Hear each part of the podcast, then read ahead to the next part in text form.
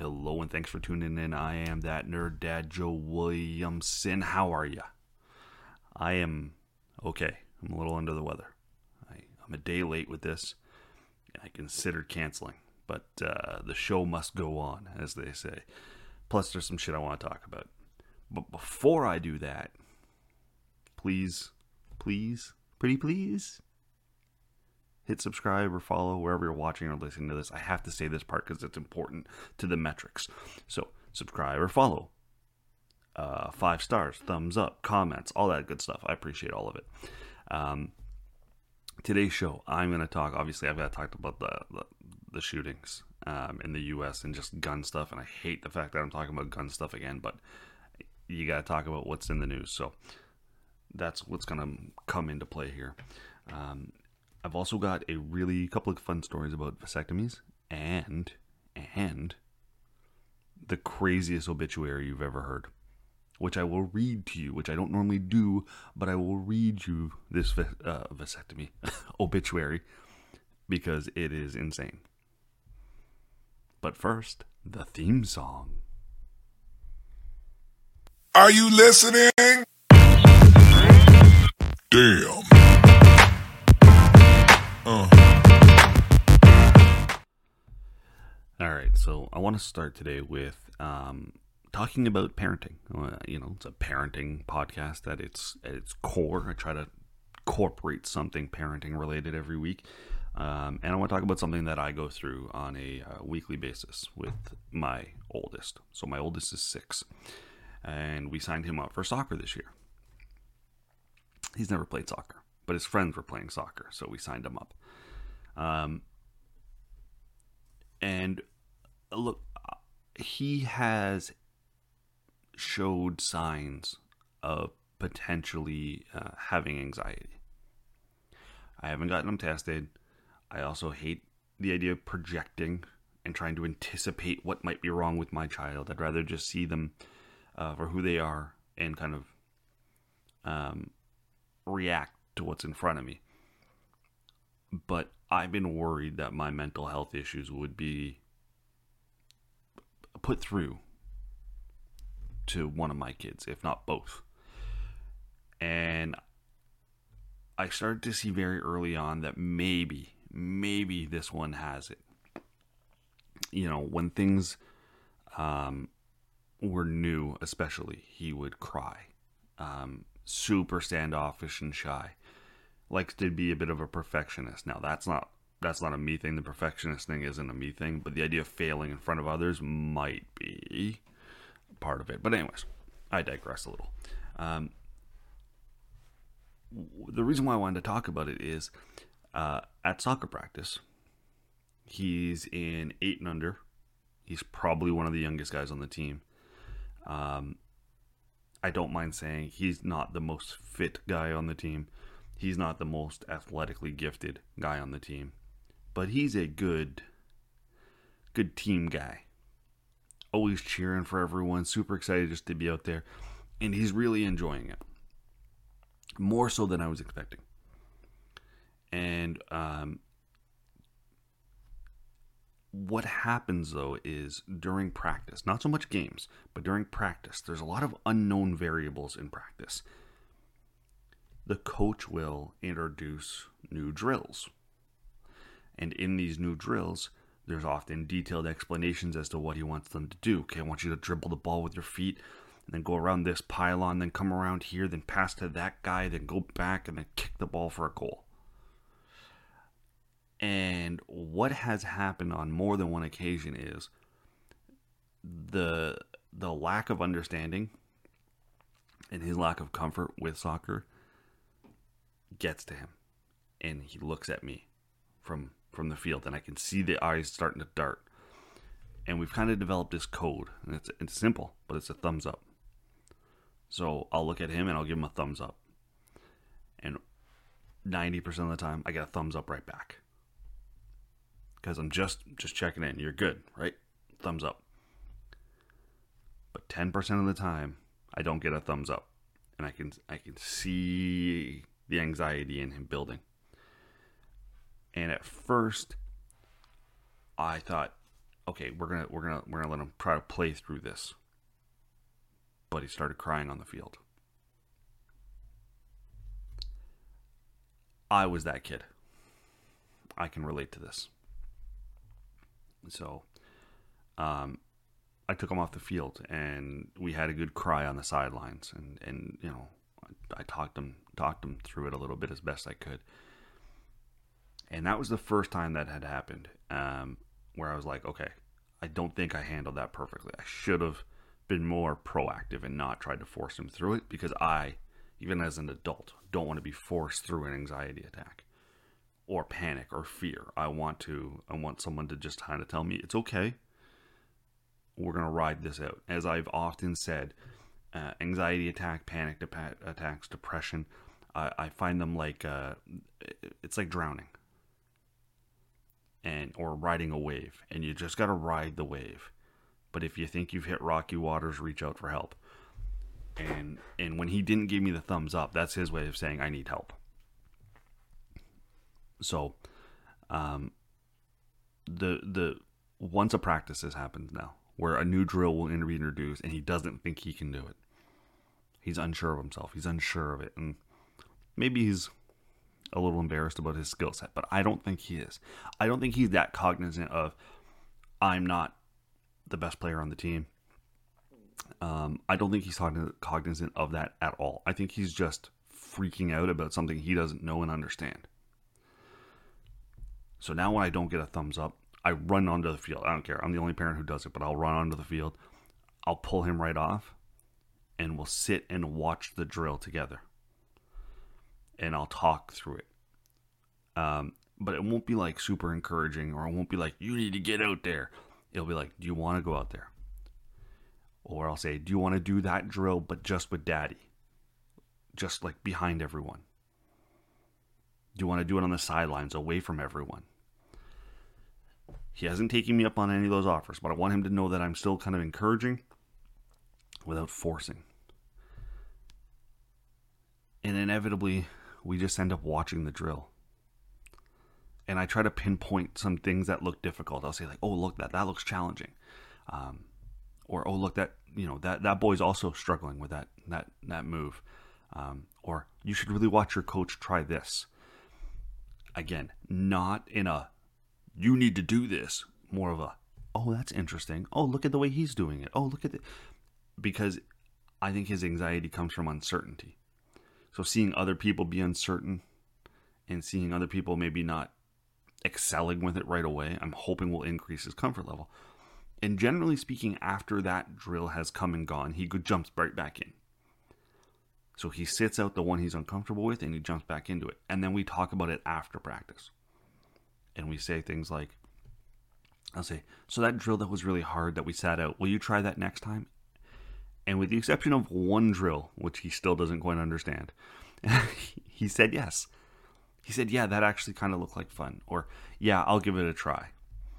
Um, it's just this fear of the unknown and not being confident that he can do it that um, it freezes him. And as someone who struggles openly with his mental health, and I, I talk about it frequently on the show, um, I can relate to that. And all I try to do is remember what would I want in that situation. And I got to be honest, most of the time, all I want is to someone kind of put their hand on my shoulder and just go, I'm here.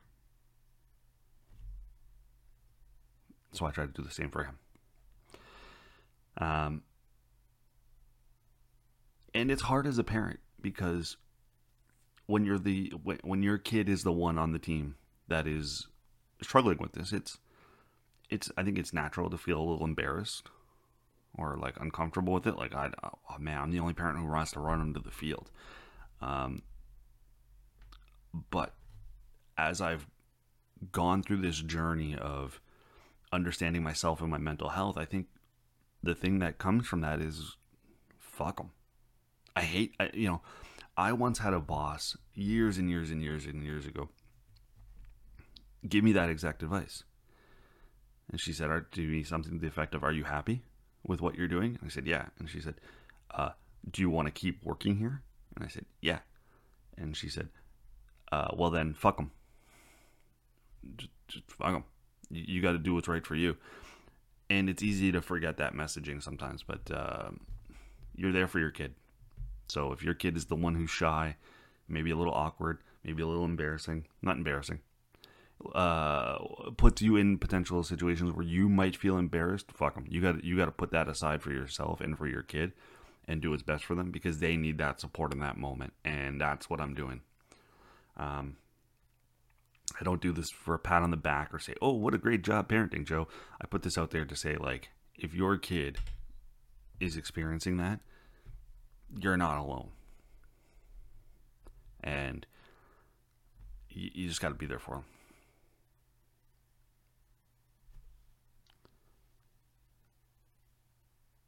All right, I left a big pregnant pause there from on purpose because I think I said everything I wanted to say there. As you know, I'm pretty loosey goosey on this. But uh, look, uh, America's on fire. It is just a, a disaster over there right now. Um, they seem to be turning back the clock and going backwards in time with what they're allowing their citizens to be able to do, including celebrate Fourth of July. So, um, look, I'd be remiss if I didn't mention the Highland Park massacre on the Fourth of July. A man goes to a parade, shoots it up. Uh, based upon what has come out of it since, turns out he. Uh, I'm gonna say, look, he dressed in women's clothes because he had facial tattoos, and I think he wanted to describe, uh, kind of disguise himself. So he dressed in women's clothes. He opened fired from a rooftop nearby, and then just kind of casually escaped in all the chaos. It's uh, disgusting, America. It really is. Um, look, and, and, what I will say, and I'm, I'm going to talk to, uh, I'm going to say this America, people are watching. The world is watching you right now. And in our household, there's no interest in in traveling there. There's no interest in bringing our, our tourist dollars to America. Um, it doesn't feel safe. It doesn't feel safe. And yeah, some of it is sens- sensationalized via the media, of course. But it's not just the media when things like Roe v. Wade are being overturned. When there are mass shootings almost daily.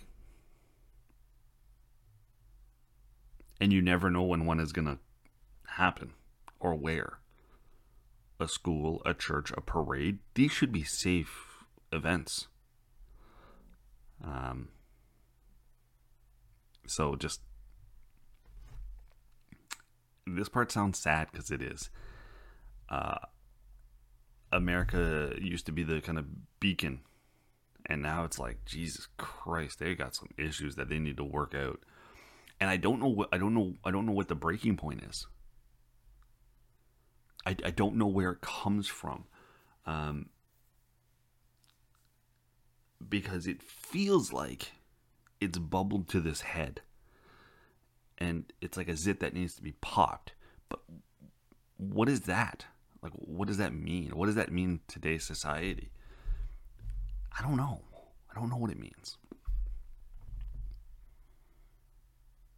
Turns out this cretin uh, in 2019, I'm going to put up a tweet here from Patton Oswalt. Uh, the alleged mass shooter made the chilling vow in 2019 that he would kill everyone. The cops came.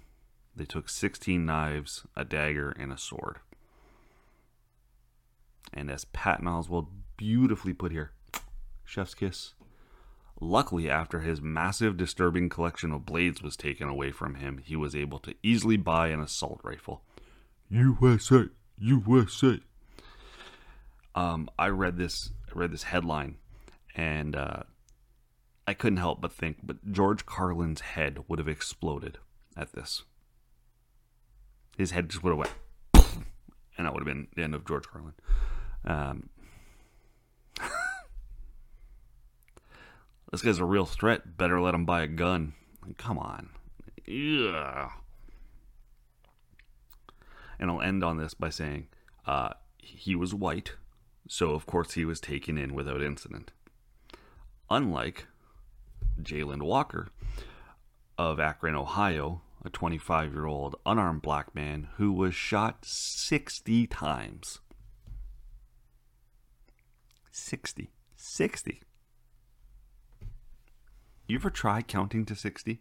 It's a hell of a lot longer than you remember. 60. 60 times they shot an unarmed black man. Uh, details of this are more or less, and I forgive me, I paraphrase this. If you want news, you know where to find it. This is for entertainment and educational purposes, but not necessarily news. Um, was a routine traffic stop. There was an alleged shot from his vehicle towards the police. A chase ensued. They tried to tase him, didn't work. So they shot him 60 times.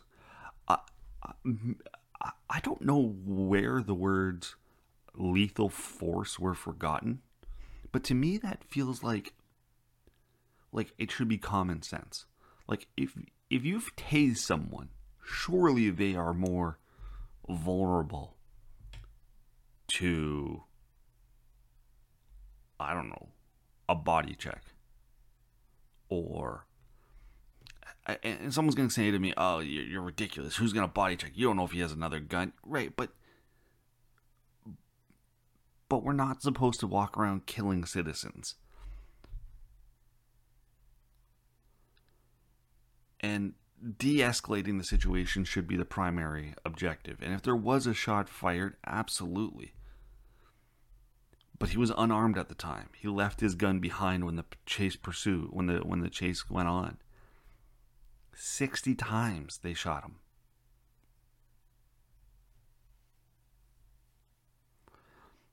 So the guy who allegedly shot from his car shot 60 times. The guy who killed a handful of people at a parade arrested without incident. One was black, one was white. America. All right, we're going to go Roe v. Wade now. I know, just heavy, heavy stuff, but this is kind of fun. And I've got a fun one for the end, so bear with me here. Okay, bear with me. Uh, U.S. doctors have seen a spike in vasectomies following the end of Roe v. Wade. I love this story. I love this. Uh, men are like, you know what? We're going to take this into our own hands. And good for them. So, uh, Washington, uh, a clinic in Washington was reporting that they went from about four to five requests a day to 12 to 18 requests a day after Roe v. Wade overturned. Good. Good. I don't. I'm not a. I'm not a doctor. You may not know this, but I'm not a doctor. But I do know that vasectomies are relatively easy to kind of snip, snip, snip, snip, so they can overturn them, like Roe v. Wade. Uh, they can they can get them undone. Um, so, since we have taken control over women's bodies, I think we should also take control over men's bodies and make the vasectomy mandatory the second the male starts to uh, get active. So let's say at 13. Let's just say at 13, every teenage boy has to go in and get it snipped. And then when he's ready to have children, he has to go get unsnipped. Why not? We've already told women you have to give birth. Let's tell boys they have to get a vasectomy. Makes perfect sense to me. Now we're going to end on the craziest obituary I've ever seen. I don't always read. I very rarely read, but this is this is too good not not to read. It's long. Not that long, but it's long-ish. A Florida man, of course it was a Florida man. Florida man wrote the world's greatest obituary for his father. It is mean, it is crude, uh, and it is uh, well, here it is. You tell you tell me what you think. Lawrence, I'm going to say Pfaff, Fife, Sr., was born in Belmont, New York on April 16, 1941. He passed away on June 27, 2022, living a long life, much longer than he deserved. He is survived by his three children. No, four. Oops, five children. Well, as of 2022, we believe there is none, one more that we know about, but there could be more. His love was abundant when it came to himself, but for his children it was limited. From a young age, he was a ladies' man and an abusive alcoholic, solidifying his commitment to both his to both with the path of destruction he left behind, damaging his adult children and leaving them broken. Lawrence's senior's hobbies included abusing his first wife and children. He loved to start projects but never followed through on any of them. He enjoyed the life of a barfly for many years and had a quaint little living space studio above his favorite hole in the wall, the, Nash- the Club Nashville. Lawrence Sr. did spend over 20 years in the NYPD, but even his time in service was negligent at best. Because of his alcohol addiction, his commanding officer took away his gun and badge, replacing them with a broom until he could get his act together. Lawrence Sr. did claim to be clean and sober for over 30 years, but never worked any of the 12 steps, including the 8th and 9th steps with his children, making amends. He possesses no redeeming qualities for his children, including the ones he knew and the ones he knew about, air quotes. It will be challenging to miss Lawrence Sr. because he was narcissistic. He was incapable of love. Lawrence Sr.'s passing proves that evil does eventually die, and it makes marks a time of healing, which will allow his children to get the closure they deserve. Lawrence Sr. can be remembered for being a father to many and a dad to none. God damn.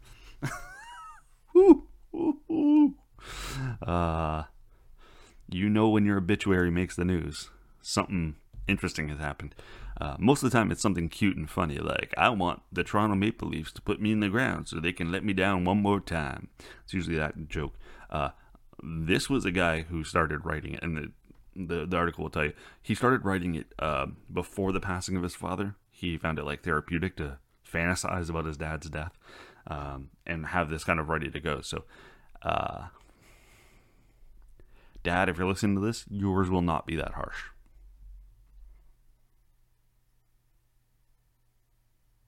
I don't think. Let's see what you do to piss me off over the next few years. But it's unlikely to be that bad. That's it. It's the show. Game over. That's it. 20 minute episode. The streak continues. We keep it going. Uh, I've got guests lined up for the next two or three weeks. I've got people lined up for the next two or three weeks. So you won't have to do another Just Joe show again unless some scheduling conflicts arise, which they do uh, from time to time. But the good news is I've got guests lined up for the next two or three weeks and all new guests so far. Uh, so far, it's all people I haven't interviewed before, so I'm looking forward to the new chats. Uh, I have one returning guest that will probably come back in about a month or so. Uh, she currently has COVID and I think we can have an interesting chat about COVID because COVID, from the media perspective and from the government regulation perspective and the way the society has moved on, we've just kind of said, fuck it, COVID doesn't exist anymore, deal with it. But people are still getting it. This person got it, this person's children has it, um, and I want to talk about their experience with COVID and we'll see how, what type of information they can provide. So, lots of good stuff coming down the pipeline. The show goes on. Of course, want to thank DeanBlundell.com, DeanBlundell.com, home of Canada's number one uh, podcast network, including this show. Uh, check out their website. Lots of fun, frivolous stuff. And his podcast, three ish, four ish lately, Monday to Friday. Uh, honestly, one of the best podcasts around. I've got merch. I've got merch. I've got lots and lots of merch. Well, not lots. I have four t shirts. I've got Zero Days Without a Dad joke, World's Okayest Dad, Raised by Homer, Peter, Stan, and Bob, and That Nerd Dad, in case you want to wear my logo for some awesome reason. If you end up purchasing any of these things, and if you'd be so inclined, take a picture. I'll share it on the show. I promise. And that's truly it. Be well, be safe. We'll talk next week. Thanks for listening. Damn. Damn. The Podcast Super Friends is a monthly meeting of five podcast producers. Hi, I'm Katherine O'Brien from Branch Out Programs in Baton Rouge, Louisiana. I'm John Gay from Jag and Detroit Podcasts. I'm Matt Cundill from the Sound Off Podcast Network. I'm David Yas from Pod 617, the Boston Podcast Network. And I'm Johnny Peterson from Straight Up Podcasts. Together, they form the Podcast Super Friends, an alliance of podcast masterminds sharing best practices, insights, and discussions to help make you a better podcaster. Follow or subscribe to the show on Apple Podcasts, Spotify, Google Podcasts, or at soundoff.network. I'm Andrea Askowitz. And I'm Allison Langer. And we are the hosts of Writing Class Radio, a podcast, but we are so much more. We have writing classes. So if you are looking for live online classes where you can join a community, write to a prompt, get feedback, and get better, check out all our classes at writingclassradio.com. And listen to our podcast wherever you get your podcasts and at writingclassradio.com.